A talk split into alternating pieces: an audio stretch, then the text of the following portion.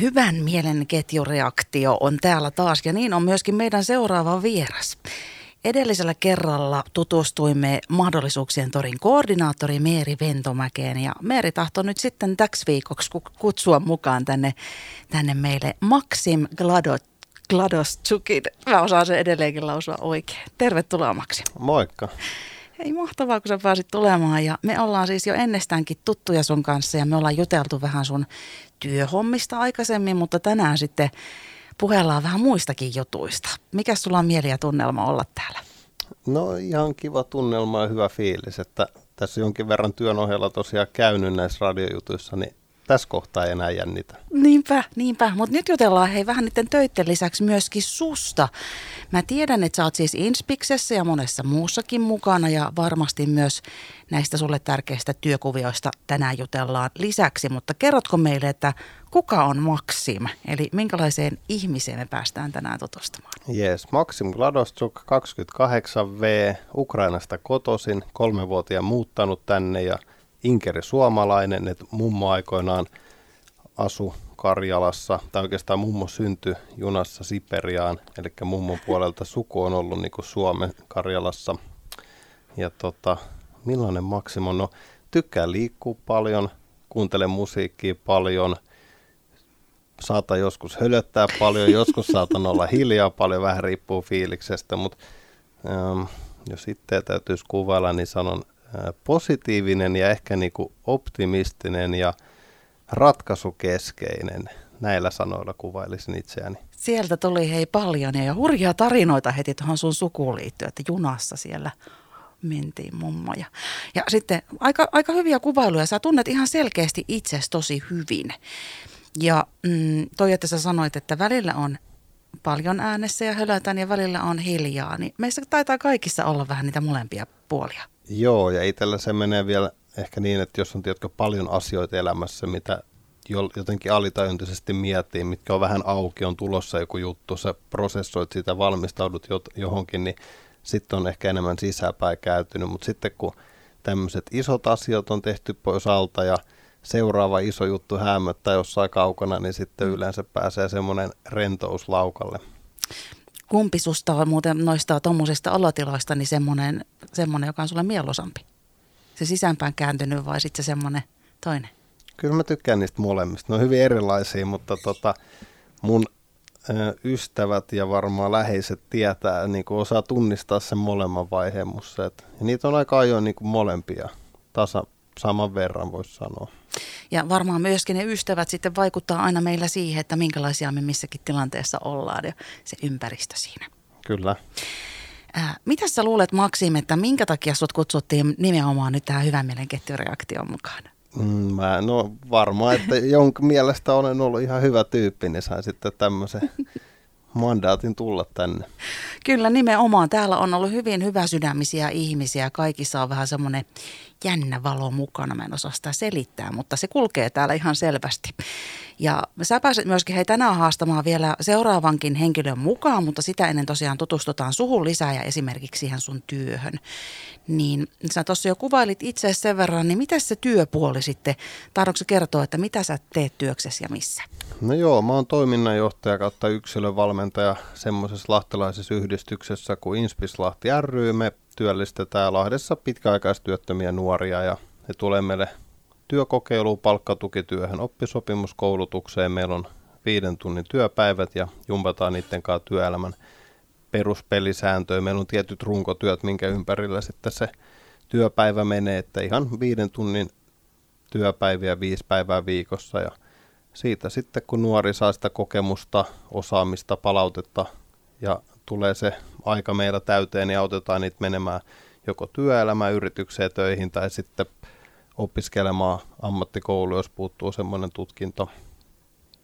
Ja mä oon kymmenisen vuotta kohta siellä Inspiksellä ollut mm. ja itse asiassa itsekin aloittanut siellä pitkäaikaistyöttömänä nuorena.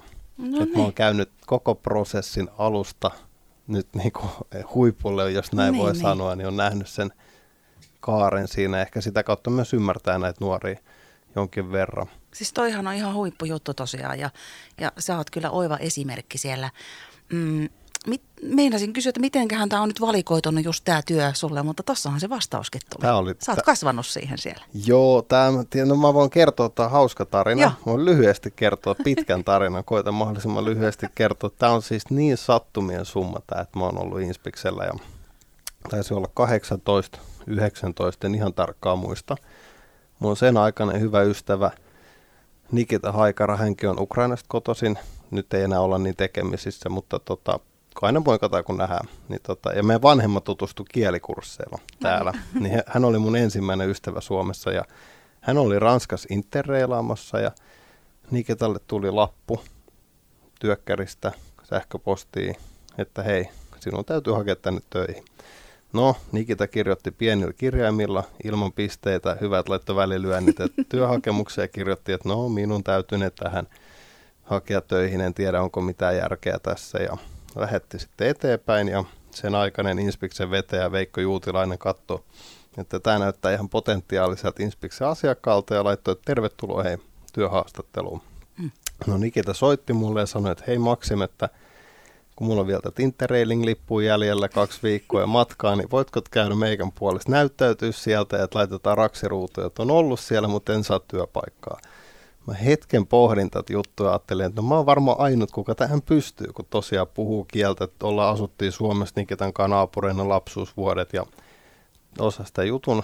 Ne meni sinne, sitten by the playbook teki ne asiat just väärinpäin, mitä tiesi, että löysä käden puristus ja kasvatin viikset ja nahkatakki pipo Älä päässä. Ja sitten me tota, Veikko osassa jotenkin, tämä on vielä tämmöinen elämän hauska juttu, että tämä oli 2014. Itse Onko tämä vielä ihan totta? Tämä, tämä, on, tämä on koko juttu on ihan totta. Tässä, niin. ja, tota, tässä meni niin, että mä olin, silloin oli tämä Krimin Niemenmaan valtaus ja Veikko kun kuuli, että mä oon Ukrainasta, niin me alettiin puhumaan niin politiikkaa ja Ukrainaa. Ja mä muistan, mm. Veikko itse asiassa oli varmaan si- siihen aikaan niin sanoi ensimmäinen suomalaiset, kun sanoi, että hän on tosi pahoilla ukrainalaisten mm. puolesta, että siellä käynyt tämmöistä vallankumouksien jälkeen näin. Ja sitten mä havahun tilanteesta, missä mä oon melkein tunnin, yli tunnin jutellut Veikon kanssa itse asiassa siitä. Ja sitten se sanoi, että hei, että sä oot niin mielenkiintoinen tyyppi ja hyvä tyyppi, että tuu meille työkokeiluun ja palkkatukityöhön ja pääset tekemään näitä ja näitä juttuja. Ja Veikko niin osasi sen ke- niin vetää niistä oikeista naruista mm. siinä kohtaa ja meikä oli, että ei perhana, että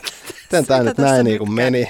Mutta mitä, mitä siinä tämä oli kuitenkin mietitty, että mulla oli, mä muistan kun Veikko sanotaan, tuli semmoinen viiden sekunnin hiljaisuus, kun mun aivot raksutti ennen kuin ne löysi sen varavastauksen, mikä oli mietitty no. etukäteen, että hei, mulla on tuot Karisman Intersportista ehkä työtarjous, että saanko miettimisaikaa pari viikkoa. Ja Veikko sanoi, että totta kai, no sitten tota, lähin pois, mietin sitä, soitin Nikitalle ja kerroin tilanteen ja molemmat oikeastaan tajus siinä kohtaa, että on niinku, että mä, mä ainakin tajusin ja Nikitakin tiesi, että niinku missä elämässä kiinni, että on vähän niinku jää, jäänyt roikkumaan tyhjän mm. päälle ja Nikita sanoi, että hei, että kyllä sä saat sen paikan maksamme, että mennään sitten molemmat ja mä voin kertoa tämän. No, mä sanoin Nikitalle, että hei, että mulla on aika hyvä viba tästä, että tuu Suomeen kahden viikon päästä, kun se lippu loppuu ja käydään molemmat ja sitten me mentiin molemmat, tiedätkö, mm. sinne ja sitten mä sanoin, että hei moi, että anteeksi, että mä en ollut ihan rehellinen viime kerralla, että tässä on Nikita Haikara ja mä oon Maxim Gladostuk ja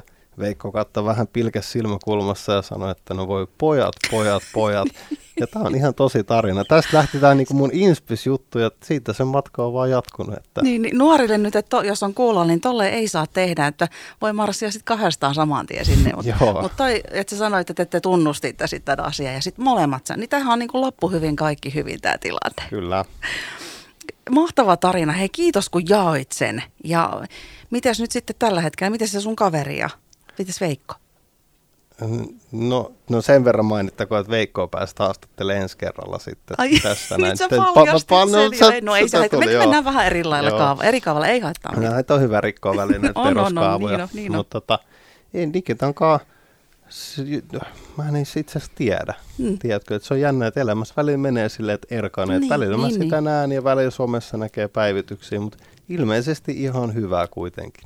Jossain vaiheessa kuullaan ehkä hänestä vielä lisää. Nyt palataan Maksimi suhun. Kerrohan, mikä tällä hetkellä siinä sun työssä niin on sun mielestä antosinta ja mikä on taas puolestaan haastavinta? No antosinta on ehkä ihmiset. Mm. Ja sitten ka- kaikella niin kuin verkostoituu tapaa, paljon ihmisiä pääsee vaikuttaa. Inspisen on silleen kymmenen vuotta kuin ollut jo vähän reilu, niin kyllä se niin kuin on tunnettu tekijä Lahdessa niin kuin yhdistyksenä ja toimijana. Mutta sitten kuitenkin ehkä se vaikein puoli on myös ne ihmiset ja sitä kautta, että tämä on semmoinen työpaikka, missä on pitkäaikaistyöttömät, niin voisi sanoa näin, että oman työuransa alussa olevat ihmiset, ketkä on tullut syystä X, jo, yleensä siellä on aina se pidempi työttömyysjakso takana, niin siinä täytyy jon- aika paljon niin käyttää semmoista energiaa jaksamista, siinä tsemppaamiseen ja ilman sitä energiaa jaksamista, mm. niin sitä ei niin kuin tulisi mitään. Ja siinä on monessa vuodessa, siihen on kyllä kasvanut ja oppinut, mutta tuossa oli semmoinen jännä esimerkki viime vuonna, kun me Inspis pyöritti sitä Sammon katu ukrainalaisten pakolaisten avustuspistettä, että mä puhun niin molempia kieliä ja se sitten oikeastaan tippui mulle. Sen mm. oli startannut toinen porukka, mutta ne teki sitä niin kuin täysin vapaaehtoisesti työajan jälkeen, niin kahden kuukauden jälkeen se alkoi olla niille vähän raskas. No sitten he kysyivät, että voiko Inspis ottaa tämän hoitaakseen, ja sitten mä katsoin, että no meillä on työntekijöitä ja mulla on kieliä osaamista, niin mulla vielä silleen tuli avuksi noin 15 ukrainalaiset pakolaiset, ketkä oli siinä aikaisemman porukan mukana ollut tekemässä. Ja sitten mä huomasin, että miten erilaista se on tehdä ihmisten kanssa töitä, ketkä ei ole niinku siinä alkuvaiheessa. Että niiden motivaatio oli tiedätkö, aina niinku tapissa ja he niinku jotenkin suurella sydämellä ja aina hyvällä mielellä teki, järjesti autoja, yliveny. Niin se on niinku tässä tämmöisessä, mun työssä se on, sitä ei hirveästi ole mm. tavallaan. Et si, siinä niinku, ei, ei voi sanoa, että aika yksin. Mulla on nyt se muutama kollegakin, ketkä on sitten joko opiskelemassa tai valmistunut justiinsa nuoriso- ja yhteisöohjaajaksi ja lähiesimieheksi, mutta kuitenkin ne ihmiset on, niihin täytyy jaksaa nähdä sitä panosta, mutta se panos kyllä kantaa, niin kuin mä voin sanoa, itsekin on hyvä esimerkki siitä, että aloittanut sieltä ja nyt olen tässä. Että sitä ko- koskaan ei tiedä, että mihin tää, nämä ihmiset menee, jos sanotaan vaikka kymmenen vuoden päästä, kun mä näen ne jossain tuolla kadulla sehän on se varmaan kaikista palkitsevin hetki aina. Kyllä, eli, eli se on tulossa vielä niin, sitten se niin, palkitsevin hetki. Kyllä, ja sitten toi just, että sitä energiaa ja sellaista positiivista valoisuutta kyllä vaaditaan sulta siinä kanssa, ja sehän varmaan tarttuu sitten eteenpäin, jos vaan osaa oikein kohdata, ja, ja kaikki muut, kaikki tuulet menee oikein. Kyllä. meillä on siis hyvän mielen ketjureaktio parhaillaan Radiovamman maanantai-iltapäivässä käynnissä, ja täällä on meillä mukana Maxim Glados Chuk, ja me jatketaan ihan pian. Radiovoima. Paikallisesti sinun. Radiovoimalla hyvän mielen ketjureaktiossa täällä Maxim Glados Chukin kanssa jatketaan. Ja me kuultiin tuossa jo tarinoita, jos vaikka minkälaisia, ää, siitä, miten sä oot tullut tänne Lahteen. Te, kerro ihan pieni tiivistelmä siitä vielä. Ää, mitä mä oon tullut sä Lahteen? Lahteen? Niin. No, mun mum, oikeastaan mun mummo on inkeri suomalainen, syntynyt junassa matkalla Siperiaa. Mauno Koiviston aikaa tänne tehtiin palomuutto-oikeus näille tavallaan, ketkä on ollut Suomessa aikaisemmin – niin sitä kautta sitten Ukrainasta meidän perhe tänne päätti tulla aikoina. Näin. Ja nyt sä oot täällä ja sä oot Inspiksessä toiminut kymmenen vuotta ja kerroit sieltäkin sellaisia tarinoita, että jos et ollut kuuntelijana äsken kuulolla, niin myöhemmin kannattaa kyllä podcast ehdottomasti kuunnella, että mitenkä hän on löytänyt Inspikseen. Mutta sä siis teet hei paljon asioita Maksim toisten hyväksi, niin miten se sun oma hyvinvointi, miten hyvinvoivaksi sä tunnet itsesi? Sä näytät ainakin tosi hyvinvoivalta. Joo, hy- mä, no kyllä mä sanoin, että mä oon ihan hyvinvoiva. Välillä on semmoinen pieni uupumusturnaus, väsymys, kun tekee paljon, mutta se kuuluu asiaan. Mutta kyllä nämä hyvinvointiasiat, niin ne tulee ihan semmoisesta perus liikunta, ravinto, lepo. Niin, ne on ne, mitä me kaikki tiedetään, mutta sitten aina joku jää joskus rempalle. Mutta sulla on kaikki noin kunnossa. Mm, aina voi, sanotaan näin, että aina voi parantaa, mutta suht hyvällä mallilla. Niin onko sulla vapaa-aikaa? Jos sulla on vapaa-aikaa, niin mitä sä teet siis silloin muuta kuin ehkä liikut? Tai jos sä haluat kertoa siitä, niin voit kertoa myös siitä. Niin, tämä on mielenkiintoinen käsite niin kuin vapaa-aika. Mm. Että mitä se aika, tarkoittaako se aikaa, milloin ei täydy niin kuin tehdä mitään, että istut vaan pyörittelet peukaloita. Mm-hmm. Että semmoista itselle ei ehkä ole. Täytyy myöntää, että mulla on aika tiukat aikataulut, niin, mutta siis tykkään liikkua luonnossa olla, tykkään käydä mun koiran kanssa ulkona. Mulla on ihana kolmenvuotias dalmatialainen Conor. Tykkään kuunnella musiikkia, sitä voi toteuttaa samalla kun lähtee kävelemään. Tykkään käydä yleisissä saunoissa, avannossa talvella, avantosaunassa talvella ja tämmöistä niinku, tykkään osallistua asioihin ja niitä mä sitten pyrin tekemään sillä mun vapaa-ajalla. Et ihan semmoista niinku, nolla-aikaa ei välttämättä löydy itselläni. Siis tossahan on kaikkia noita elementtejä, joita suositellaan kanssa, että ihmisellä voisi olla. Justiin lemmikkikin on siellä kaiken liikunnan ja saunomisen ja avannon ja tämän ohella. Niin jos mietitään sitä vapaa-aikaa, kun se on sulle vähän tuommoinen jännä käsite, niin kuin se oikeastaan on mullekin, niin jos mä kysyisin niin päin, että jos, jos sulla olisi enemmän tunteja päivässä, niin mihin sä käyttäisit ne ylimääräiset tunnit? Onko joku semmoinen asia, mitä sä haluaisit tehdä elämässä ehkä vielä vähän enemmän? Vai onko se tasapainossa kaikki ne? No mä en tiedä, onko tasapainossa, mutta tota, kyllä mä varmaan liikkuisin enemmän vielä, mitä pystyn. Mutta sitten mä tota, esimerkiksi jonkin verran sille harrasten mielessä soitan noin DI-laitteita, niin siihen keskittyisin enemmän – mutta aina löytyy, tiedätkö, siis se, se on niinku se juttu, että tunnit loppuu kesken päivästä. Se on niinku enemmänkin näin. Ja sitten niitä hyviä ja mielenkiintoisia asioita on niinku äärettömästi. Et en, en, os, en edes osaa alkaa sanoa, mitä kaikkea mm. tekisin. Sä oot niin monipuolinen kanssa. Ja siis toi meidän edellinen vieras, eli Meeri Ventomäki, joka sut haastoi mukaan tähän hyvän mielen ketjureaktioon, niin kertoi, että sinä oot hänen mielestään ja myöskin hänen ystävien mielestä niin Maksim positiivinen, avulias ja aikaansaava ihminen.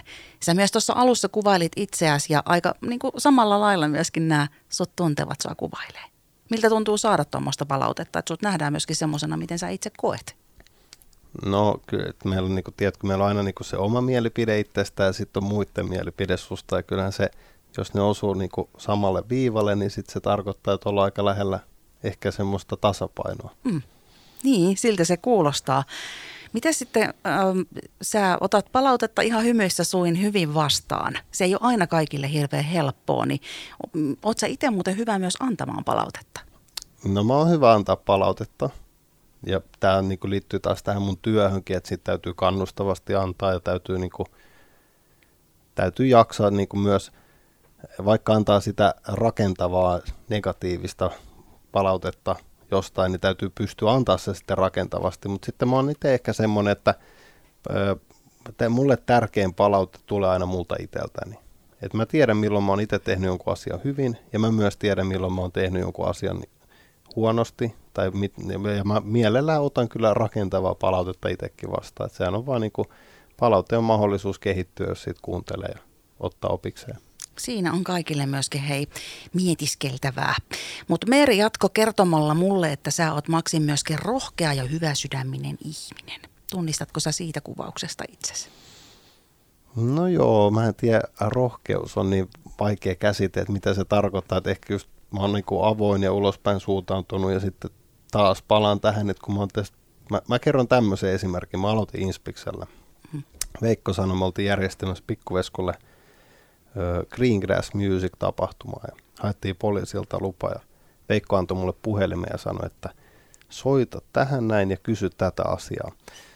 Ja silloin 18-19 V Maxim soittaa ensimmäisen tämmöisen asiapuhelun, niin kuin ihan normaali asia, jännitti ihan mm. hirveästi. Ja, mutta, mutta sitten mä soitin ja menin toiseen huoneeseen ja, ja tiedätkö, tämä tulee vaan toistojen kautta, että joku saattaa ajatella, että, että mä oon jotenkin erityisen rohkeampi kuin muuta, mutta ehkä se on kuitenkin, että mä oon vaan tehnyt näitä asioita niin paljon, ollut kaiken näköisessä, niin ei se, ei se tunnu enää niin pahalta. Mä muistan, Tapani Ripatti piti mulle ensimmäisen radiohaastattelun, mikä otettiin nauhurille. Tehtiin istutuslaatikoita Liipolan öö, ostoskeskukselle.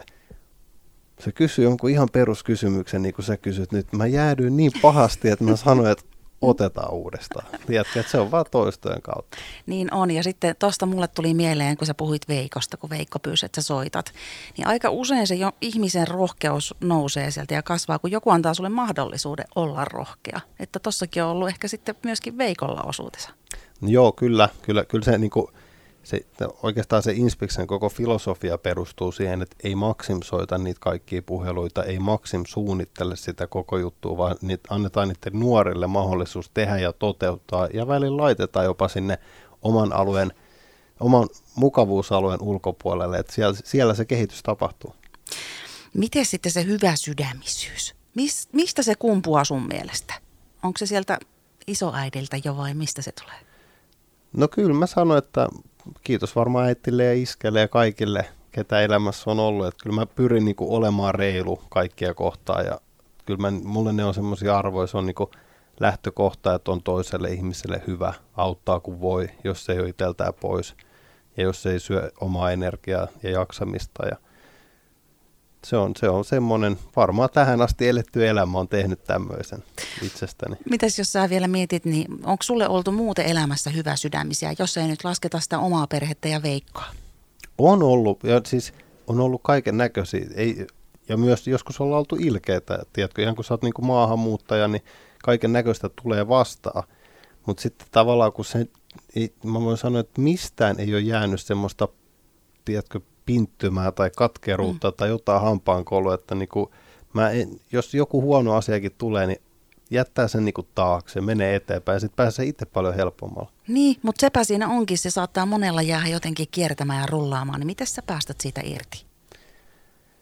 No mä en vaan niin kuin takeru siihen, mä menen eteenpäin.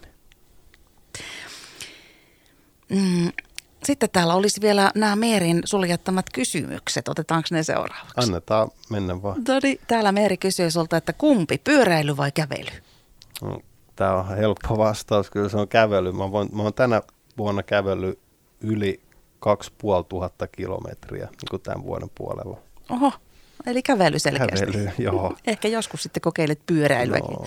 no sitten hei, soitatko jotain soitinta?